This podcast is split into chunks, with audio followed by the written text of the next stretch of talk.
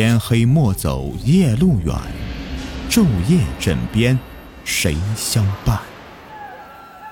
欢迎收听民间鬼故事。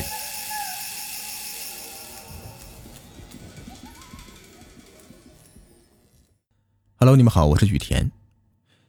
众人皆说呀，死亡的来临是无声无息的，说不定下一刻就该轮到谁了。但是在我看来，死亡是有前奏的。只是这个前奏啊，看起来是否明显而已。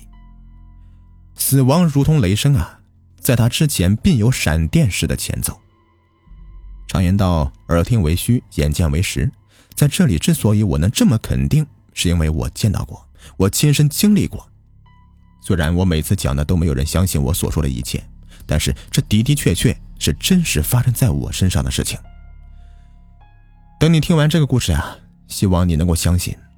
这是真实的，而且是一个真人真鬼的故事。那是在两千年的春节，和往年一样的寒冷，只是多了点凄凉而已。那年我刚好十岁，和往年一样，在这个时候我们家呢都会把外婆接来，因为外公走得早嘛，就外婆一个人过节也是很孤单的。我的表妹是我大舅家的，也随我外婆来到我家里了。所以家里显得十分的热闹，但在这热闹的后面，却是无尽的悲伤和泪水。春节本是一个喜气洋洋的日子，家家户户都是张灯结彩、欢声笑语，而我们家却有哭哭啼啼的声音。母亲从厨房走出来，看到我父亲坐在一旁看着电视，而我的表妹只是一脸恐惧的坐在那里哭泣。怎么了？母亲问道：“这时候，我外婆也走过来，忙着去抱我的表妹。哎呀，这咋回事啊？大过年的，哭啥呀？”外婆边说边擦着表妹的眼泪。最后，大家终于把表妹给哄住了。当时问表妹她为什么要哭啊？她什么也没说，只是盯了一下我的父亲。但是，年过完了，表妹走的时候，我们无意间的问起，她才说出原因的。原来那天他看到了我父亲很恐怖的样子，听他说我父亲和电视里的鬼有几分相似，所以才被吓得哭起来。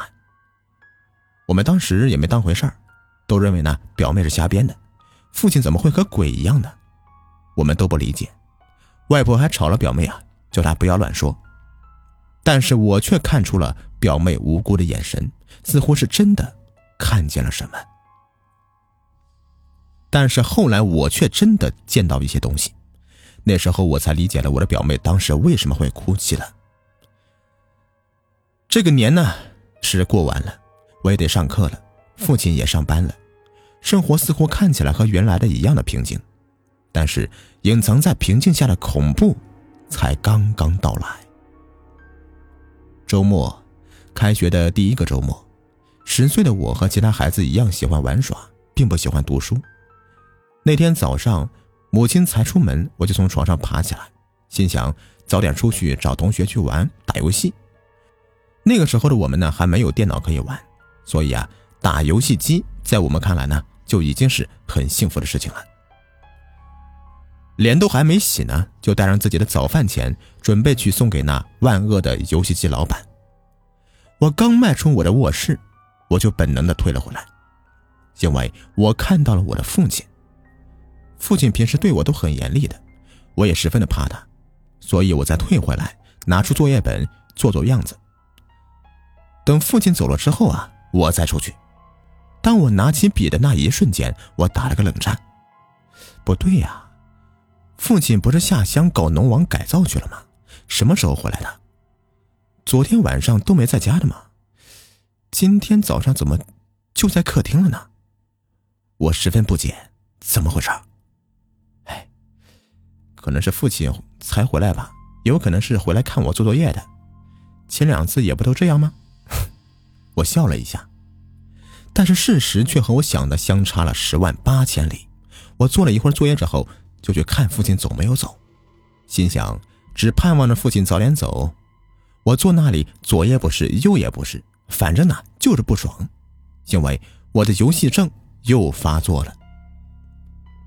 我从卧室的门缝里面看了看，怎么父亲还是原来的样子呢，坐在那里，还是手拿一支烟，不停的抽吸着。我再次失望的退回来，正准备坐下时候，我又站起来跑到门缝那里去看看，因为我发现了我的父亲好像有点透明，我发现能看到他后面的墙壁了，怎么回事？眼花了吧？再看看，仔细的再看看，真的，父亲是透明的，我一时毛骨悚然。但是好奇的我没有就此罢休，我还是站在那里，悄悄的望着父亲。看了看，就发现父亲的烟怎么抽了十多分钟也没有抽完呢？我又盯了盯地面上，竟然也没有一支烟头。明明是有烟冒出的，怎么就不见那个烟燃烧呢？再看看父亲的表情，他是抑制不住的低头叹气，但是我没有听到任何的声音。好像有什么心事似的，如同要离家很久的离别情绪。看看透明的父亲，不知道几时回来的和那只点不完的烟。我在卧室里面如同是热锅上的蚂蚁一样，转了无数个来回。时间就在我的偷窥中慢慢的走掉，也终于到了十二点多，但父亲却还在那里。咔嚓，门开了。我妈妈回来了，也就在这一瞬间，就在这一刻，父亲就消失不见了，消失的无影无踪了，什么也没有留下。我跑了过去，这个地上没有一支烟头和一点烟灰，是那么的干净，干净的我又打了个寒颤。妈，老爸呢？我急迫的问了问母亲。上班去了，听说还有几天才回来。真的没回来吗？这个问题啊，我当时问了母亲很多次，但是答案都是一样的，没有回来。之后我给母亲说了我看到的一切，但母亲就是不相信，还叫我不要乱说。过了两天，父亲回来了，父亲的衣服和在客厅的是一样的，一身工作服，只是没有了忧愁，好像都已经过去了，很平常，很自然。当然。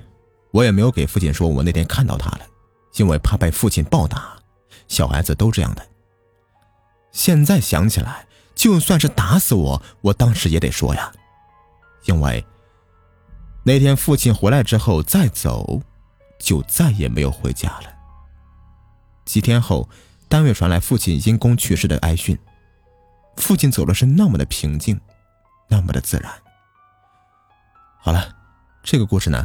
就说完了，呃，我今天呢有点感冒啊，你们听得出来，这个鼻音特别的重。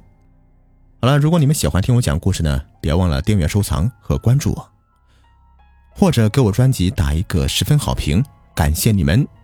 我们下期再见，拜拜。